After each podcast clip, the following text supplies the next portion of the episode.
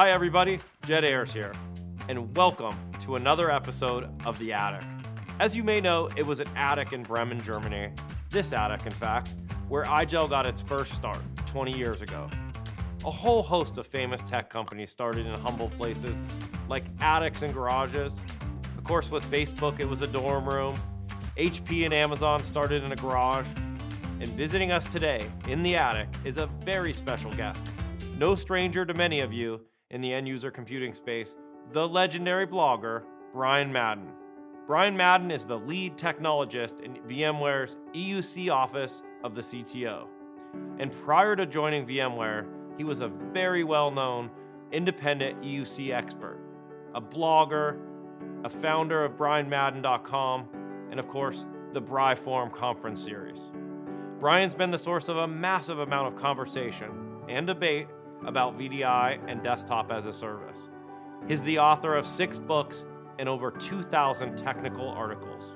So, hey, Brian, thank you so much for joining us here in the attic. I know you and I have a, a long history together. I think we met each other back in the early 2000s. Of course, I was a uh, religious attender of your BriForum con- conferences and always read, you know, BrianMadden.com every week. But uh, yeah, and then I guess you know we reconnected when you were uh, you had sort of dropped out of end user compute, and I tracked you down in Florida. I think you were fishing off your porch and happily uh, unemployed. And uh, I, I, I pulled you back into our Disrupt conference in Austin, and we can talk more about that and obviously your uh, your great journey into VMware. But since this is the attic, we want to talk about Brian Madden and kind of your origin story. I'd love to start with just kind of where you grew up and how you got into tech and you know what you were like as a kid so we can start all the way back at the beginning Awesome. Yeah. Well, Jed, you know, thank you so much for the invitation. Um, to your audience, thank you all for for watching. Uh, it's it's fun to not talk about VDI and you know end user computing uh, for for an hour or so. Um, exactly. So uh, I grew up in Akron, Ohio. Go Buckeyes! OH. I'm actually a huge Browns fan. You know, my I mean, I was a typical kid. You know, I'm 43, uh, born late 70s. I was into you know taking things apart. I was that kid that I wasn't a computer nerd as a kid because we didn't have a computer. Uh, my first computer was a Texas Instruments TI-99/4A. For anyone who remembers that, that computer was from 1983, although I didn't get it until about sixth grade or so. Um, but my mom raised us. My, my, my dad was a concrete foreman, so there wasn't a lot of um, like computer education for my parents on this kind of thing. But they very much encouraged all of us. I've got three siblings to um, you know, be creative and explore. And I was that kid with the screwdriver who always took everything apart. So uh, were you the, you know, the you're the oldest or the youngest or which one are you? Where are you on the I'm spectrum? the oldest. The oldest. Um, okay. There is, uh, my youngest brother actually works at VMware. You know Jack Madden. Yes. He's written a few books and some co-workers with him now. And there's a brother and a sister in between. Okay. Um, but yeah, I was you know I was I was a kid taking things apart, and kind of one step led to another, and I got this old um, you know uh, XT computer and uh, you know 4.77 megahertz 8088, and like learned um, you know GW Basic and programming and that sort of stuff, and I just sort of liked computers, and then one thing kind of led to another. By the time high school uh, rolled around, I had a job scooping ice cream at a Baskin Robbins, and I was making like three dollars an hour or whatever it was back then, but I was sort of really into computers, and I made these brochures, these little trifold brochures that sat on the counter at Baskin Robbins, saying like, "Hey, do you need computer help? Don't go to a big box retailer. You need some independent college kid. I was really in high school um, to come to your house and fix your computer. And in these days, this was so you know you were, printers you were, and you were Geek Squad before Geek Squad. I was. Yeah. And what's funny, I should see if I can dig up these brochures because it was very persuasive. I mean, I was like, do not go to a big box retailer. They just want to sell you what they want to sell you to make money. I will tell you what you need, not what a vendor wants you to buy, which is funny because there's so much of that, um, you know, like BrianMadden.com moxie that was even in the early 90s when I was scooping ice cream. And that led, you know, I, I really got a, a, fair amount of business from that. While I was in high school, I was charging fifteen dollars an hour in those days. That was more money than God, as far as I was concerned at that point. I would and imagine that I, was probably three times what you were making per hour at Baskin Robbins, right? I think it was like five times. Yeah, uh, and it was cash too. Right. Um, so I I actually stopped going to high school. Like I started doing more and more you know, getting sick a little bit, and then like sneaking out of the house to go do computer consulting. And it was, I mean, I was drilling holes in, in concrete walls, running uh, coax cable for LANtastic. I was doing like Novell NetWare stuff, um, all sorts of things. And frankly, one thing led to another, led to another. That was in like 94, 95. I mean, gosh, it's now 2021. It's pretty much, that's it. Now That's- we're here. And, You're and caught it- up. It feels like uh, you know you were always someone that's very inquisitive. You're almost like self-taught. I mean, I don't. I mean, I think that's part of your bio almost, right? Is that you're uh, someone that figures things out. Yeah, and you know, I didn't I didn't go to college, uh, so I didn't take that traditional education route.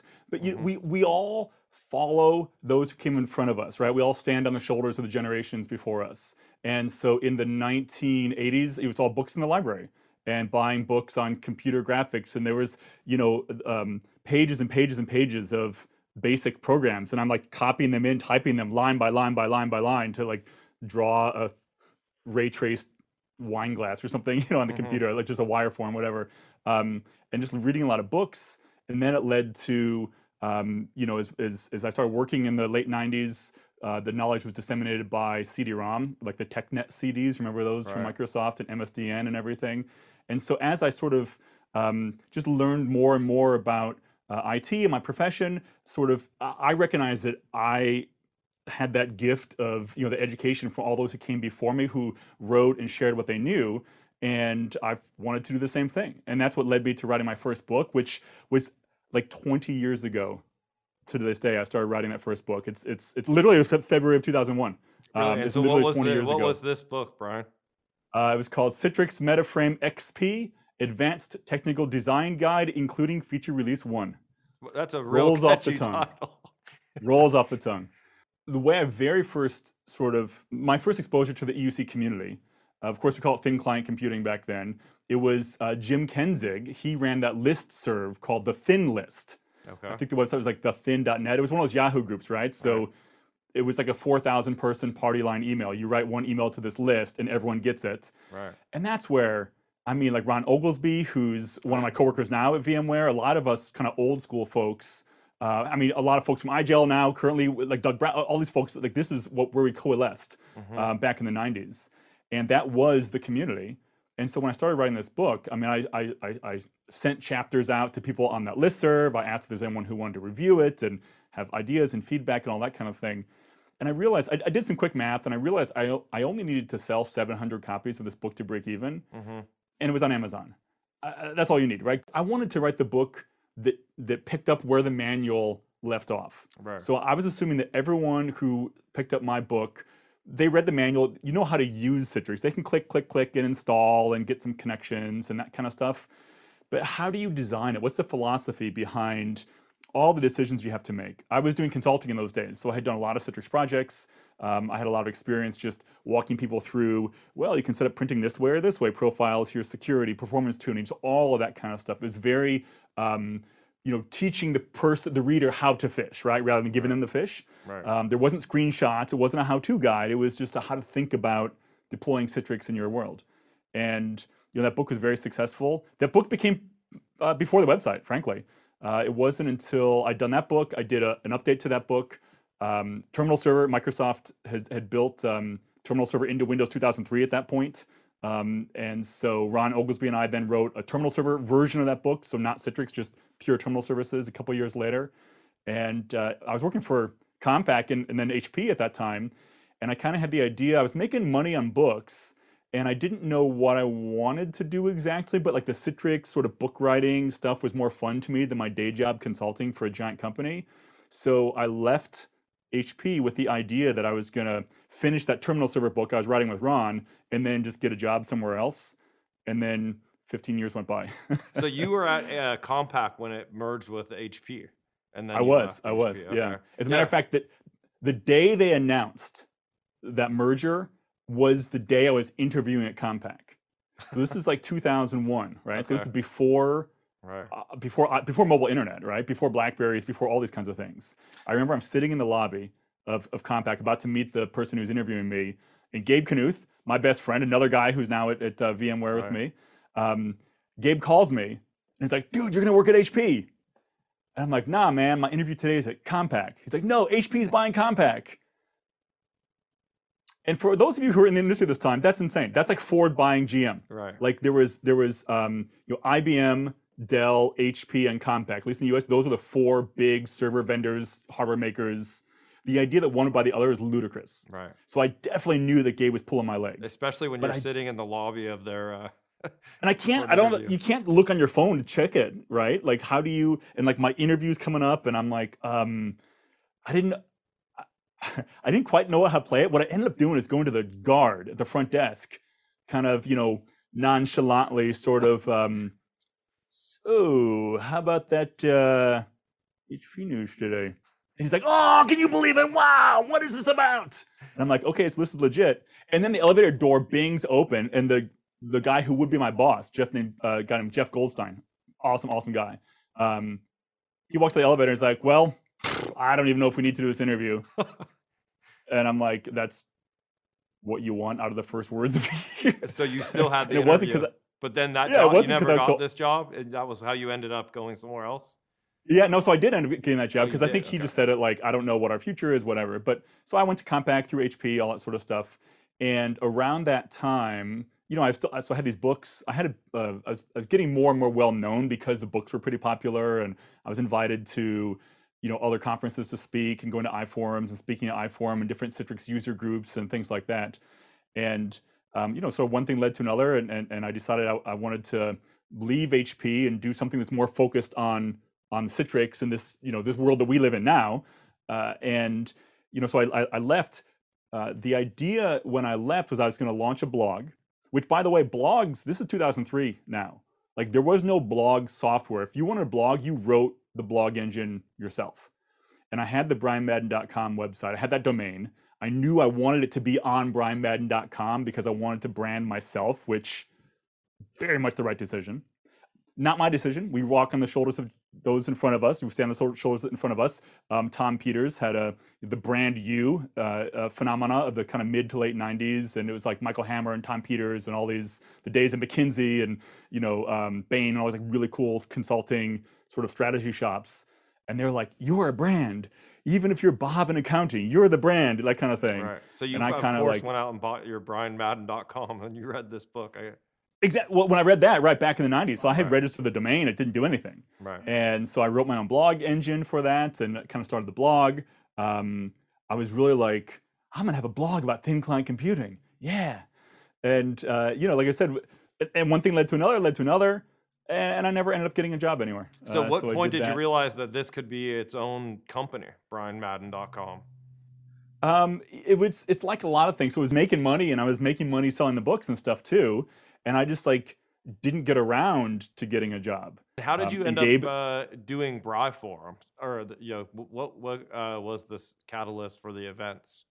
the, the event so you know of course Forum in, in the day in those days citrix had their main conference called iforum Right. and uh, it was always in orlando in the early, early days it was and at the Dolphin. Dolph, dolphin and swan mhm. Right. and remember those moments man like hang out in those bars and that sort of like there's that pathway in between the two hotels and there's Right. the bars there and just meeting all these people who you only know online and you only know through through the internet and stuff and it was just such a great vibe uh, but as iforum grew and grew it was very much a citrix vendor conference and so it was which is fine. They're a vendor. I mean v, vmworld is a vendor conference too. I've, I've got no problem with that. Right. but it, i felt there was more of a uh, there was opportunity for an independent conference. Because i thought if because in those days citrix they were reviewing your slides. I did something about printing and i had a slide sh- a joke slide about like printing being challenging in citrix and they made me take that out of my presentation. And i'm like folks you know the print come on really? It was very much like it was kind of like marketing fluff. I mean, it, it was a Mhm. good conference, but it was all Citrix worldview. No, no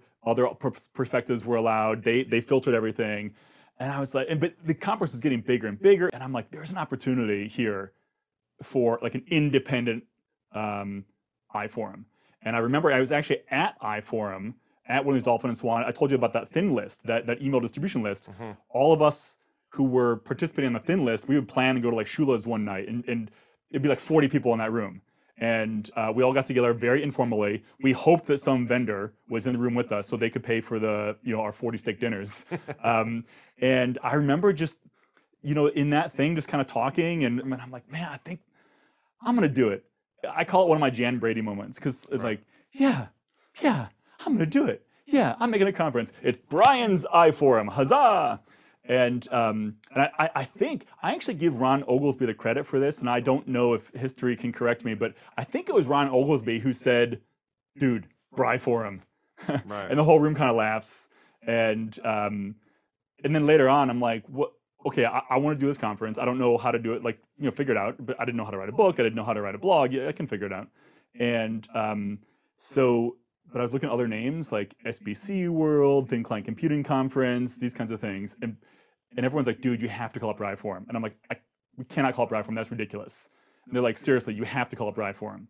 And in hindsight, thank goodness I did because BriForum is a generic brand that doesn't have a technology in its name. Right. So if I would have called it like SBC World, well, two years later we would have called it Right. Would- Client World, then Utility. Computing World, then Mobile Management. You know, the, the, the, the, the everything changes. But BriForum could be could be BriForum. Yeah, that's great. And we Um, even had that problem with Disrupt, right? Because the original Disrupt we did was uh, was really around end user computing, and then we're like, well, we really want this to be a conversation about cloud, so we changed the you know the tagline to a, a cloud forum, cloud workspaces forum. So yeah, you tie yourself to technology, you're uh, subject to Moore's law, right?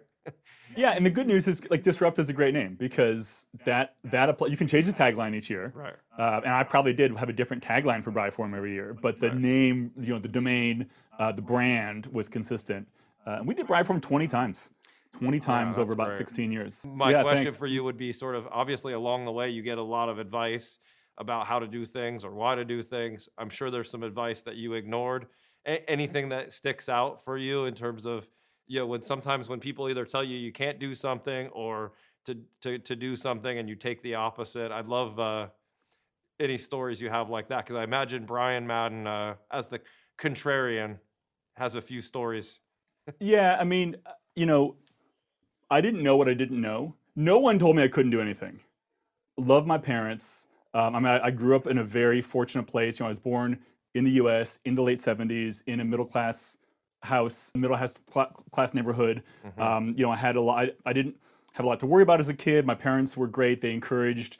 You know, they they never they encouraged us to be whatever we wanted to be and, and pursue what we wanted to pursue and and um, you know so so at no point did anyone tell me you can't make a conference you can't quit a book you can't even when i dropped out of college uh, my mom uh, if you talk to her now she's kind of like reminiscing she's like you know i figured you would be fine whatever Right. the you know everything the websites the the the, the conference the books at no point did i ever feel like i couldn't do it it, it you know we figured it out as i go along Mhm. uh, the, the advice that I give to people, and this is kind of like you, this is nothing new you're hearing for the first time, like Steve Jobs and every uh, lots of people talk about this. I I did no market research on anything I did ever. I only created the products that I wanted to exist in the world. Mhm. So I the articles on brianmadden.com that I wrote, I wrote the articles I thought would be interesting, like that I would want to read as someone who is in this industry. When I wrote my first book, I wrote the book that I wanted to read. Mhm. Uh, when I created BriForum, I created the conference that I wanted to that I wanted to exist. And at no point was I worried about, well, is the market going to like this? It was just like I thought I'm probably if like I'm an IT geek and I am into it for these reasons, I'm sure at least some other people are. And what's cool is, you know, I wasn't trying to conquer the world. Right. As, as I get older now, I realize I, I do not have a competitive bone in my body. I'm not cut out to be um, a business person. I don't want to take down our competition. I don't hate anyone. Um, like just that's all. So, so like BriForum was like 400 people, uh, and- and maybe 500, 400 to 500 people. It was always a smaller conference. It never was over 500 people uh, for any BriForum. Right. Um, Which was part of the charm of it, right? It was you actually had a conversation.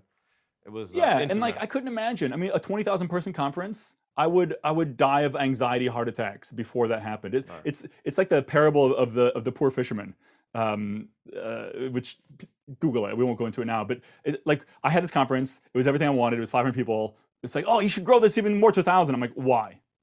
It's like well because then you can you know make more money. I'm like why? I have enough money to live on. Like I pay my bills. What do I need more money for? That just sounds like more trouble. Like, well, but then you can make it. Uh, like, why?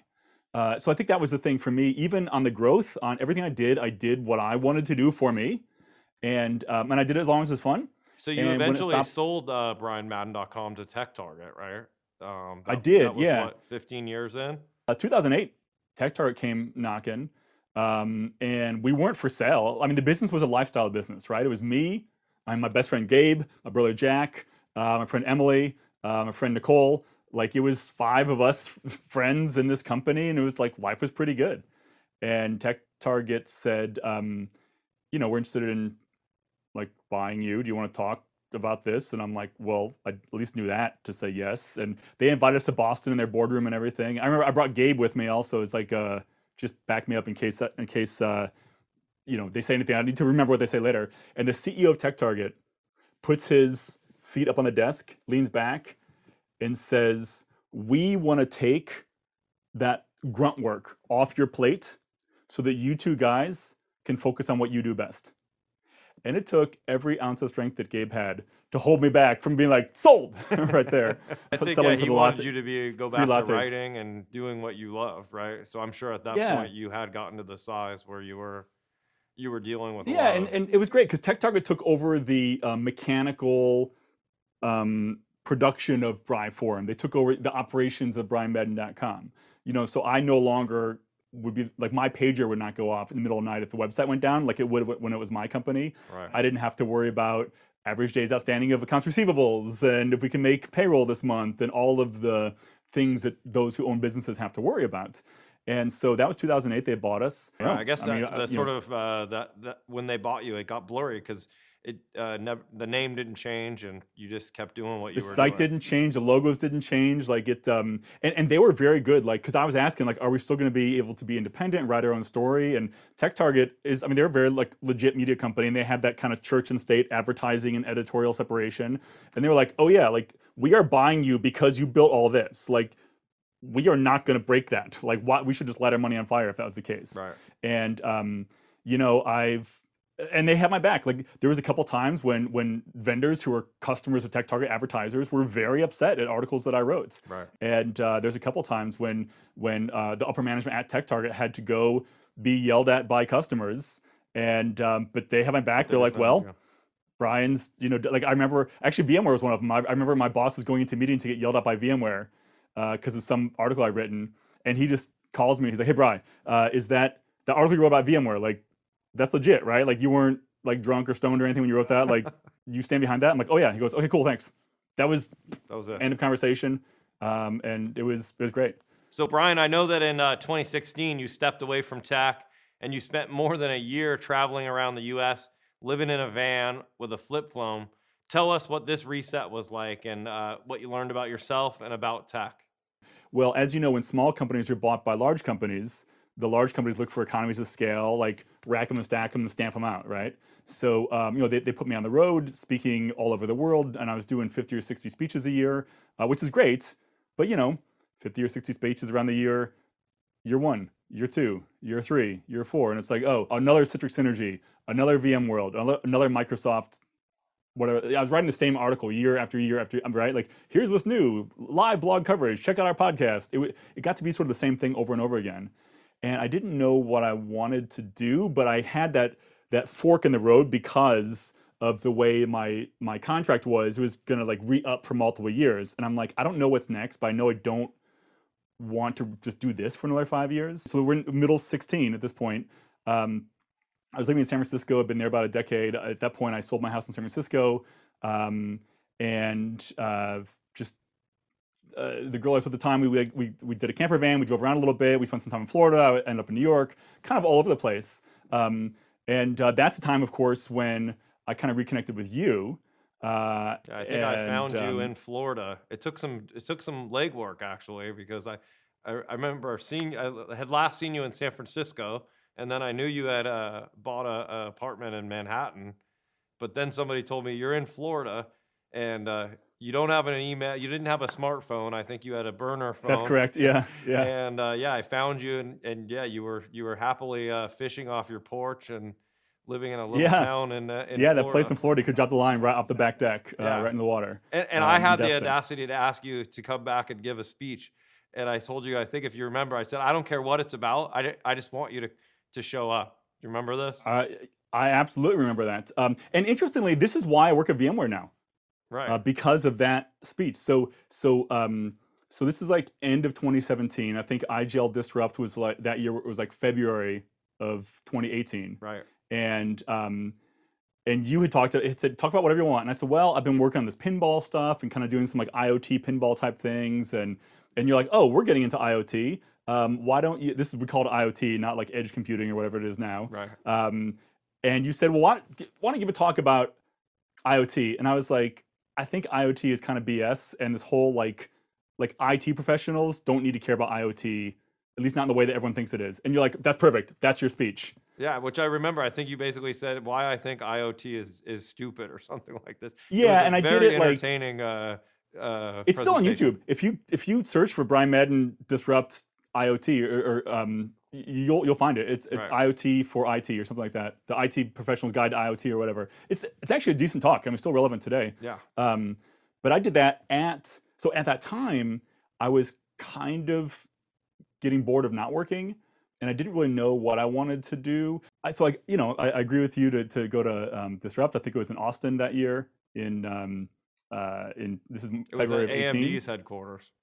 Yeah, and uh, and and uh, walking down the hall as I'm there, I see Shawn Bass, um, who is, I mean, he's a BriForum speaker. He's a friend of mine for like 20 years. He is the end user computing CTO at VMware, and I'm like, and I remember at this point I'm not working for like two years, so I'm kind of Right. like off the radar, and I'm like, oh my gosh, what's going on? We probably hugged because that's what you did in Right. like before 2020 and you know um, and i remember the, the two of us went to dinner to kind of catch up and i was like oh, i'm gonna go, i'm gonna go work at aws and here's you know all this kind of stuff and uh, he he was very supportive but then the next day uh, he texted me he's like great to catch up i just got to put it out there um, you know I, I would be remiss if i didn't try to get you into vmware But at this point i had wanted to move to like work at a cool company right like i, I was getting ready to go to amazon or google or something like that and then and then i'm like VMware? God. I guess. I don't know. So I, but he's like, look, just just check out what we're doing. I think you'll be impressed. I talked to Gabe and Jack, who were still at brianmadden.com at that time. They loved VMware's EUC strategy. Everyone I talked to at VMware was so excited about their strategy. VMware was starting to make some real traction against Citrix, some real traction against Microsoft. They were doing the whole Workspace ONE platform thing. You know, they're managing physical Windows 10 machines, so kind of taking on SCCM from a competitive standpoint. All that intelligence, they just bought um, uh, Apteligent and, and all, all the sort of machine learning intelligence stuff. I mean, it, it was cool, and and I they they charmed me. I mean, I went to Atlanta, I went uh, I went to Palo Alto, and just got tours what they were working on and all this kind of stuff, and I was blown away. So it's been three years like- now you've been there? Yeah, it'll be three years next month. Wow. wow. So, because this is um, but it really all roads lead back to IGEL Disrupt. So, to you watching, good things happen when you go to IGEL Disrupt. One of the biggest compliments people give us about Disrupt actually is that it feels a lot like BriForum. And in fact, it's next week actually. We do it. We're doing it digitally, and of course, it's it's this uh, commentary where I'm channeling a little bit of my Brian Madden, which is you know this isn't an iGel commercial. It's really meant to bring you know the the community together to have a conversation. Yes, we host it. We normally pay for the steak dinners and uh, you know try to try to uh, facilitate a, a logical agenda, but we try not to make it a overt I- iGel you know commercial. So it it's really is about this uh, community, and I think you probably know Doug Brown, who obviously has a strangely parallel life to to yours in terms of Midwest boy who became a writer and a, a you know um, ended up as part of this community, you know, and hi- through his blog and his books, um, he's now curating the iGel community, right? Which is an astounding thing, right? It's not the uh, the the Yahoo user group of 2,000, but it's Slack and it's uh, over 5,000 people, you know, having hundreds of uh, conversations every single day. Um, it's it's yeah, amazing. I was on Doug's podcast uh, late last year, and he, as far as I can tell, I mean, he is, you know, he's like 50 now, but I think he still doesn't sleep. He just works. Um, he's he's on. He's is. he's doing it. He's he's in his element. Yeah, he Um, is. Uh, he I think always wanted to be in Germany. He uh, he, he fell in love with a beautiful German girl, got married, and uh, yeah, he the IGEL job and the IGEL community, which I really do believe is sort of like carrying on this special you know social network of, of the dark arts of uh, end user compute and the conversation. And I know we'd be remiss if we didn't talk a little bit about you know where you've been so opinionated about VDI and desktop as a service and you know this space for so long you know, I, would be interested now that you spent three years at uh, at VMware and after COVID with a billion people working at home, kind of how do you see this technology today? You know, so VDI, taking a step back, of course, I, I, I wrote a book along with Gabe and Jack called The VDI Delusion. Right. And this is this is nine years ago. And in that book, you know, the, the core premise, this this book was not called Brian Hates VDI.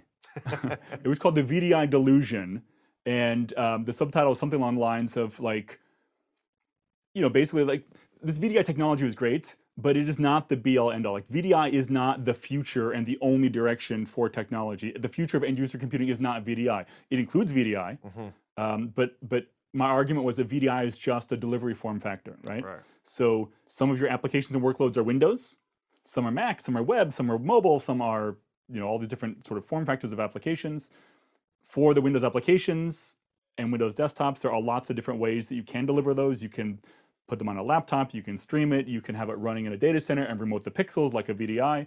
So VDI is part of your complete end user computing environment.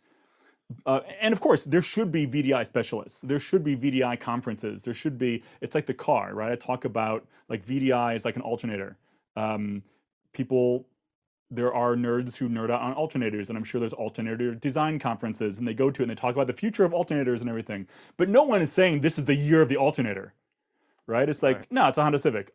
And so VDI is a, is a, core critical piece of infrastructure and a core component of uh, you know a modern day EUC platform. Mm-hmm. But VDI is just sort of just one piece of that. And that's the reason I am at VMware right now because VMware is not a one-trick pony when it comes to end-user computing. Right. As I said, we're looking at delivering VDI, uh, but also managing physical devices, physical Windows, physical Mac, uh, iOS, Android, web apps, all the security, the zero trust, the intelligence, automation, um, you know, secure tunnel, SASE. Uh, it's it's all fitting together, and you can't like pick and choose. Oh, like we only want to support this one or this one or whatever. I mean, from a cust- customer standpoint, you know, users now, to your point, they work where they work, when they work, on whatever device they have, and we in IT need to make sure that we can deliver, uh, you know, the apps, the data, the services they need that are secure, reliable, performant, et cetera. And so, to me, um, that was the the message from VMware. Uh, it was more nascent, of course, when I joined them three years ago. But um, you know, we've been building that and and and improving. You know, it's agile software, Workspace ONE. There's there's updates to it every every month, mm-hmm. um, and it's just you know iterates and iterates and iterates and um, you know, we saw in the when the pandemic happened and everyone left the offices very quickly. Uh, you know that that was our day to shine. That was that was it was EUC's turn um, to be like in the glory position within IT because end user computing for so long was like, oh, you're like the desktop people. Like, oh, you hook up the phone. Yeah, my grandma does that. What, what do you do? Like, why do we need you? Right. Um, and all of a sudden, we were cool. Yeah, I think you're exactly right. It, like suddenly, overnight became a, a, the highest priority. So, what does and your what, job what, look like today, Brian? Like, I know you were hired to kind of help evangelize the uh, Workspace ONE platform. You were flying all over the world. Like, what what are you doing today now that uh, you uh, you're I assume landlocked and uh, like all of us working from home? Yeah, you know, um, you're looking at it. I, I I sit here in my chair and talking to the camera. That's my job. You're caught up. Right. Um, it's, you know, so yeah, when I, when I first joined VMware, so I work in the CTO office. And so I'm able, you know, I, I talk to a lot of customers, I listen to a lot of customers, I talk to partners. Um, I'm doing a lot of speeches and a lot of presentations and a lot of like webcasts and podcasts and this kind of stuff. Um, but product managers will reach out like, "Hey, we're thinking about this. What do you think?" You know, I go in the meetings to talk about roadmaps and future and vision and strategy. I, I look at our stories a little bit, like from the product marketing. How do we tell the story? What's the what's the story arc? What's the flow? How do we get people excited? Um, you know, like long term, bigger bets. Um, you know, M and A type stuff. It's really a very interesting position. I mean, honestly, that um, the, it sounds like a culmination of a lot of the skills that you've acquired. I mean, you consider this a dream position for yourself? uh, two best things about my job is I do not have quota, um, and I do not have any direct reports. Yeah. So I am an individual contributor. It's just me doing my thing. I told Shawn from before we even hired, I said, by the way, I want to be an, an IC, and that's it. I do not want to be CTO someday. I do not want to be manager. I do not want to be GM. I don't want to be SVP. I don't want to be VP. I don't like.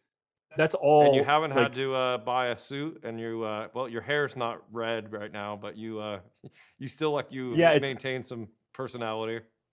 Yeah, I mean, they're they're uh, you know I still use my own templates with all my slides and you know all that kind of stuff. So I- I, I think again at the end of the day, um, you know, by the time even when I joined VMware, I had been doing this for like 23, 24 years. I had done everything I, I did. I think I think they recognize they're like just you just go do your thing Go be Brian. and you know let us let us know what you need. It's also kind of fun to be part of a big a big machine. Like end user computing is just one of the business units at VMware. So we have mm-hmm. all of our other colleagues, you know, doing like the network virtualization and the multi cloud and all the intrinsic security and all that kind of stuff. So it's kind of cool to to get a little like peel back the curtain a little bit into some of these other areas too. it feels like, at least from the outside, it looks like a uh, a very positive place to work. Certainly, I've visited your campus a lot of times, and I know you. Pro- no one's going there at this point. Probably are very few people, but uh, beautiful campus. It feels like a, a company that does ha- care about its employees, cares about its community. I would assume that you feel. yeah, I agree with that. And it's, you know, this is again one of those things that it's so easy to chalk it up to um, just like platitudes. Like we have our epic values, you know, Okay. about, um, they all stand for something. I don't even know what it is. Like, it- It's like epic and- squared, right? I think it's something. Yeah, because there's two C's in there, and Yeah. but whatever. But like that's it. But they, they really do live it. Mhm. They really do live it, and um, you know, it's a very sort of open door policy. Uh, um, you know, like people you, you can approach, you can be honest, you can.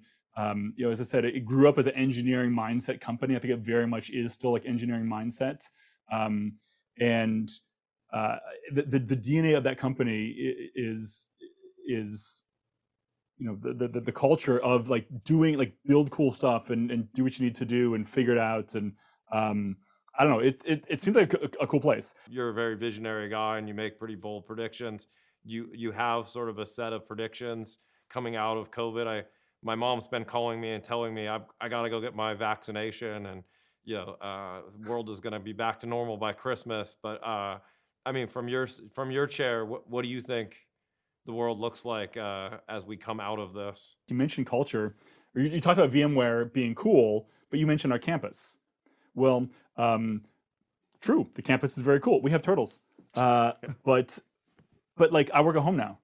I don't need a zoom like putting a turtle on the zoom meeting doesn't fix the culture right? Like how do Right. you how do you because we sort of realize all those things at office are amenities but how do you repli- replicate the actual culture down into the um, you know your users sort of wherever you are. And that's a very hard thing and i think we're sort of figuring it out as the industry altogether.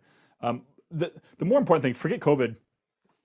I, i'm definitely a believer that a what a lot of people have said where covid accelerated sort of like the whole world by like 10 years in terms of look at the numbers of people who buy things online and who I mean, I'm using Instacart now. I've never used that before. I probably would have at some point in the next 10 years. Um, you know, doing more meetings on Zoom and, and these kinds of things. We were getting there slowly, slowly, slowly, but we got the big jump. We got 10 years of, you know, Zoom curve increase in uh, a week and a half.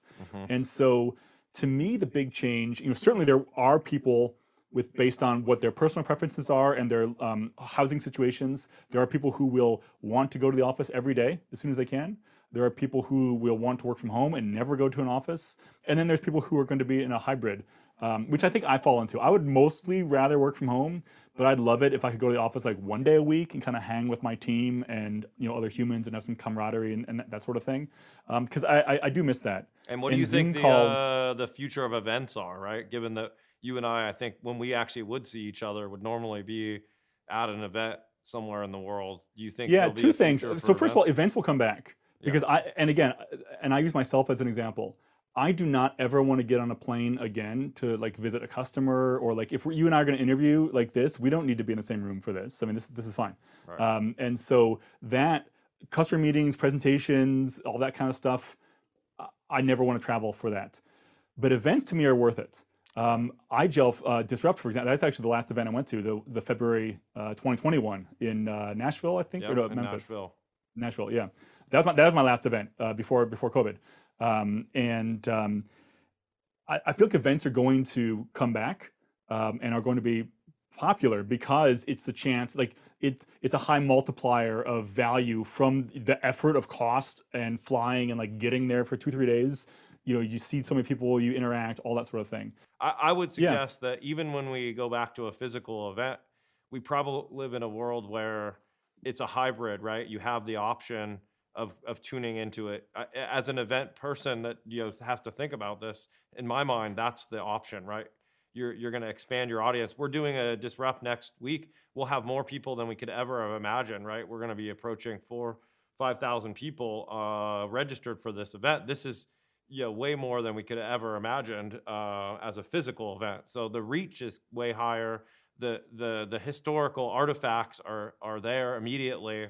So yeah, I agree with you. This is the uh, the future. But I guess yeah I every also event should be uh, a I, I hybrid would event I would say I want to give you a hug, Brian. Right? I miss the physical piece of it. I miss the beer, the conversations that happen uh, where you learn about people. You know, outside of uh, you know the four corners of a Zoom square, right? The the human uh, component. This Yeah, and I think that I, I agree with everything you're saying, and I believe in my world, every event needs to be a hybrid event. And I would like, especially we've been, you know, the other sort of um, obviously one of the major cultural stories, at least in the U.S. of 2020, was uh, the new focus on um, you know diversity and, um, and inclusion uh, and exclusion and, and different barriers that different communities uh, face. And I think we have to get if it's me, I want every event in the if it's a vendor event, make it free online. Um, make it free because there's some young kid, like there's some version of me who, like, why should we exclude that? day? And I'm fine, you know, the people that want to go in person, they pay for it, and you know, maybe some of them are gonna be like, well, why should I pay for this event to go in person when I can just stay home and watch it online for free? And it's like, if you don't want to go in person and pay, then don't pay. Right. If you want to go in person, support the event, hug your friends, you know, talk to the people more, you know, uh, in person. But everyone else should have the opportunity. Um, you know, VMworld, we saw we had like hundred thousand attendees at VMworld this year. That's amazing. The in-person VMworlds are only twenty It was thousand. twenty thousand. And Yeah. So that's crazy. Five and why was that? Obviously, number one, you don't have to leave your house, and number two, it was free. Yeah. And it's great because now VMworld has like you know 900 breakout sessions. That's cool. I want to see two. I'm not paying two thousand dollars for a virtual ticket to watch two hours of video. But if there's two sessions I want to watch, you can watch them. You can watch them later because they're on YouTube or, or you know. Yeah, when I think Um, this technology is going to get better too, right? It's all, we're in the sort of very 1.0 version of Zoom or whatever, right? We're going Well, to start to see improvements here. Exactly. And the analogy that I use with folks is um, look at look at television when it was first invented. Okay, so in the late 20s, early 30s, television comes out. You, you know, they had to invent uh, the British had to invent television cameras and television sets and like radio transmit. They have to invent the whole system, right? And then they get it all. They get a television set in a house, and they're like, okay, wait, what do we put on this TV? Right. uh, oops. So they didn't know what there had no content. So they just like pointed the TV cameras at the radio actors. You know, like the you know, trouble lurks in the shadows, and like the guy doing like the thunder with this thing and a little clapping. But They pointed him at that. It's Right. true, it's interesting, but it's not a TV show um, because they didn't know what to do. It's, same thing happened with Netflix. When Netflix first came out, every show was 22 minutes, you know, boom, boom, boom, boom, boom. And it took time to understand the differences of that new medium. Um, you know, Benedict Evans very famously talks about how, you know, in the development of any technology, there's two phases. The first phase is figuring out what that technology looks like.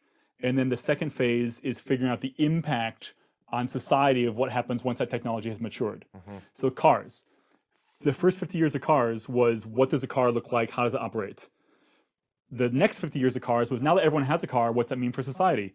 Uh, superhighways, suburbs, urban sprawl, you know, inner cities, um, like Chili's, uh, Best Buy, and Marriott, Ma- Courtyard Marriott's. I mean, all of these things, right? Airplanes. First 50 years is figuring out we got from the Wright brothers to a Boeing 707 in 50 years. The next 50 years was what happens when air travel is cheap and everyone can fly everywhere. Um, cell phones, right? It took telephones. We took 50 years to get a glass rectangle, and now it's the next 50 years is what happens when everyone has a phone. Oh my gosh, we disrupted the taxi cab industries. We disrupted grocery stores. We disrupted everything. So the thing is, is that all of these tools we're using right now, even as we're connecting via Zoom and these kinds of things, we're trying to replicate the in-person office experience. And that is not the right model. I don't know what the right model is, but I know it's not this. Right. Um, and we're seeing, like, look at the rapid iteration of Zoom and Microsoft, like with Teams. Look at all of these new um, uh, collaboration, like Around, Aha, mm-hmm. Uh, these are all real tools, but all these ones that everyone's just trying to experiment. It's very, very fascinating. It's like the early days of the automobile, where like some of them had a steering wheel on the left, some had a right, some had a hand accelerator, some was the pedal, some steered with a stick. You know, so, like it's all just crazy town right now Right, in right. all Well, of these kinds of things. I mean, tools. the good news is we have the bandwidth, we have the screens, we have the technology, and I think we have the intellect. I mean, that's the part that gives me great hope is that, you know, and, and we also have so many people that have, uh, you know, had to go live this way that it just it becomes a, an addressable market that's uh, ripe for disruption and, innovation. And the thing that's going to change also is so we have to separate working from anywhere and pandemic. The pandemic caused us to have to go like working from anywhere, but when the pandemic will end, whether it's this year or in five years, it will end at some point. Um, and um, and then, but now the cat's out of the wait, smoke's out of the oh I don't know whatever. Now now we've seen this remote world. It's going to have remote and working and hybrid and everything, and we're going to work on that. But all of this, like, see, my point is, a lot of people talk about Zoom is like with despair, like, oh, like Zoom is not personal, and I don't like it, and it's I'm I'm I'm I'm I'm drowning in my own loneliness, which we all, I mean, many of us, uh, like me, yes, too. Like I'm not I'm not making light of that, but I'm saying that like like Zoom is not our the cause of our sadness right now. Like the pandemic is a cause. Like I haven't hugged another human since October. Right. Uh, like that's not a that's, That's a not healthy. literally true statement. Um, and so, um, uh, so I, mean, I was single going into the pandemic, right? So like, uh, that's had I known, uh, maybe I would have made other life choices. But like, so so so so so the despair, uh, if I want to, I'm gonna call it that, but you know, the, the, the challenges of my life are going to go away uh, when the pandemic sort of ends. My Mhm. point is, is that um, people say, "Oh, you need the human interaction from work," and that's where I, I pause and I say, "Well, we all need the human interaction. I don't know that it has to be from work, right. right? Like, I want to, because you can't pick your coworkers. You can pick your you pick your friends, you pick your loved ones, you can sort of pick your neighbors, you can pick what social groups you hang out with and what hobby groups. I feel like that is where we're going to have this interaction. For me personally, I traveled all the time. That meant I couldn't do things. I couldn't sign up for any kind of classes, you know, improv groups that because I'm just never I'm on the road. I, I can't I can't take an improv class because there's not eight Monday nights in a row that I'm home. Yeah. So, And so now I can have sort to ask you that question. Like, what are you doing to cope with the pandemic? Have, have you uh, taken up any new hobbies or Um, you finished Netflix? No, I'm not super. b- Yeah, I mean, I, I've, I've I've I got a Peloton, um, and uh, so I'm like working out, you know, indoors. Um, and uh, actually, you're a triathlon guy. I signed up for I signed up for a Chattanooga Ironman in uh, September. Um, so we'll see if that's I just watched uh, the uh, CEO of Ironman give a, a, a speech, and it was very like nebulous as to whether. I know, was just going to say it was the perfect speech of someone who talked for four minutes and said nothing. exactly. You watched the um, same it- thing. I watched it. I thought. Yeah, yeah, yeah, yeah. He just was like, "Well, we understand." It, it was crazy. Anyway, my we'll son uh, has a football coach. They've been practicing since August. There may be a season. There may not be a season. There may be a season. It's sort of the Yeah, and it's you know be, be, because I traveled so much. All of the hobbies that I enjoyed pre-COVID were ones that I could do either from anywhere, or there are ones that I could do on my own time. So you know, um, I do a lot of like home repair type stuff. I got lots of home projects. Um, I mean, gosh, building a studio was one of my was one of my um, pandemic projects because I'm like, if I'm going to be home and not traveling, let's get like real lights, real camera, real bandwidth, and let's figure out how to do this like the real way and not um, like a blurry kind of webcam, that sort of thing. Mhm. Um, but you know, the stuff. I mean, I've got pinball machines. I enjoy building, thinking about designing pinball. Um, you know, like play music. Uh, I've I, I do enjoy kind of being on stage for personal reasons, like doing stand-up comedy and improv and that kind of stuff. My stand-up routine actually was all about like work travel um, and the foibles around traveling and everything. So like I need all new material now. So where can we So been uh, where can we find your stand up routine? Is it anywhere out on the internet? No, it's not. Um, and uh, I, I mean, I've got a few audio recordings from like when I'm on stage and just kind of hitting, hitting, uh, you know, record and putting the phone in my pocket. Um, I'm, I'm out on the internet in my personal, in, my work life, all that I need. Right. So like me, like I don't want to be a stand-up comic.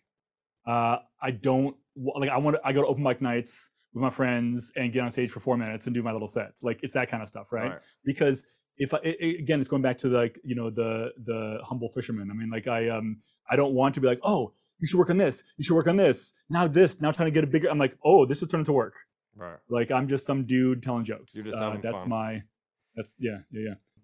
Well, Brian, I mean, it's been super fun to have you on this show. I know that there's a huge you know community that follows you that will watch this and loves you, and uh, obviously, hopefully, there's some younger generation coming up. Uh, I'd love for you to kind of give your parting words of advice to kind of the uh, the younger generation, right, that uh, is trying to make their way into the uh, into the world of technology. you know the, the the the life advice i have now is um take it out of technology even like you be you um Mhm. everyone te- everyone who gets older tells younger people that i'm gonna just hop onto it again like do what you want to do and and damn the torpedoes and so if it's a younger person and you want to like whether it's how you get your name out there whether it's the technology you're looking at whether it's your interests your hobbies uh, all that sort of stuff um, do what you think you would enjoy and other people will do it too. That's advice for giving a speech. Like give the speech that you would want to listen to as an audience member. Write the blog post you would want to read as as a blog post. You know create uh, contribute to the world uh, what you would want to get out of the world. Mhm. and um, and you know and just just give it a shot you know we talk about imposter syndrome and everyone's I, I had imposter syndrome like hardcore when i wrote my first book i'm like i am in no way like qualified to write a book but you know i just figured out and um Well, I think Yeah, that is that is part of the ethos that we try to channel even at IGEL, right? We have this idea of believe. It really is like, hey, you can figure out how to do anything in this world, right? Um, stand on the shoulders of others, read a lot, research a lot. The internet's an amazing thing. You can be in your car and ask Siri anything, and you know they they start to give you some of the answers. So yeah, I think this is part of the uh, the foundation of uh, of you know doing anything great, right? Is to believe that you can do that and have the imagination and the willpower to believe. yeah don't don't be needy to to get the um acceptance of others right if someone else doesn't like what you're doing who cares right if you do you like what you're doing go for it as long as what you're doing is not like hurting anyone or like causing damage in the world go nuts you be you Well, Brian, thank you so much for uh, giving us, uh, being so generous with your time. I obviously uh, look forward to a, a moment when we're uh, able to share a beer together and uh, give you a hug. Uh, but until then, you know, thank you very much, and we'll have to continue to watch your blogs and look for your different ways that you're out there on the internet. Looks like you have, you do have a great studio. You're coming through very crisp. Uh, so Thank you. Good job Um, on that. Um, yeah. So th- thank you. Always a uh, a fun roller coaster. And one thing I do love about you, Brian, is that you're authentic. And uh, so thank you so much. And uh, look forward to uh, seeing you out somewhere in this world. yeah awesome jed i really appreciate the opportunity to speak with you and uh, good to see you virtually and i look forward to that hug And for all our listeners, thank you for stopping by the attic. We're really excited about some of the upcoming guests, such as Tim Minahan, the CMO of Citrix, David Smith, the CEO of Teradici, and of course, the industry godfather and IGEL's new executive chairman, Bill Veghte.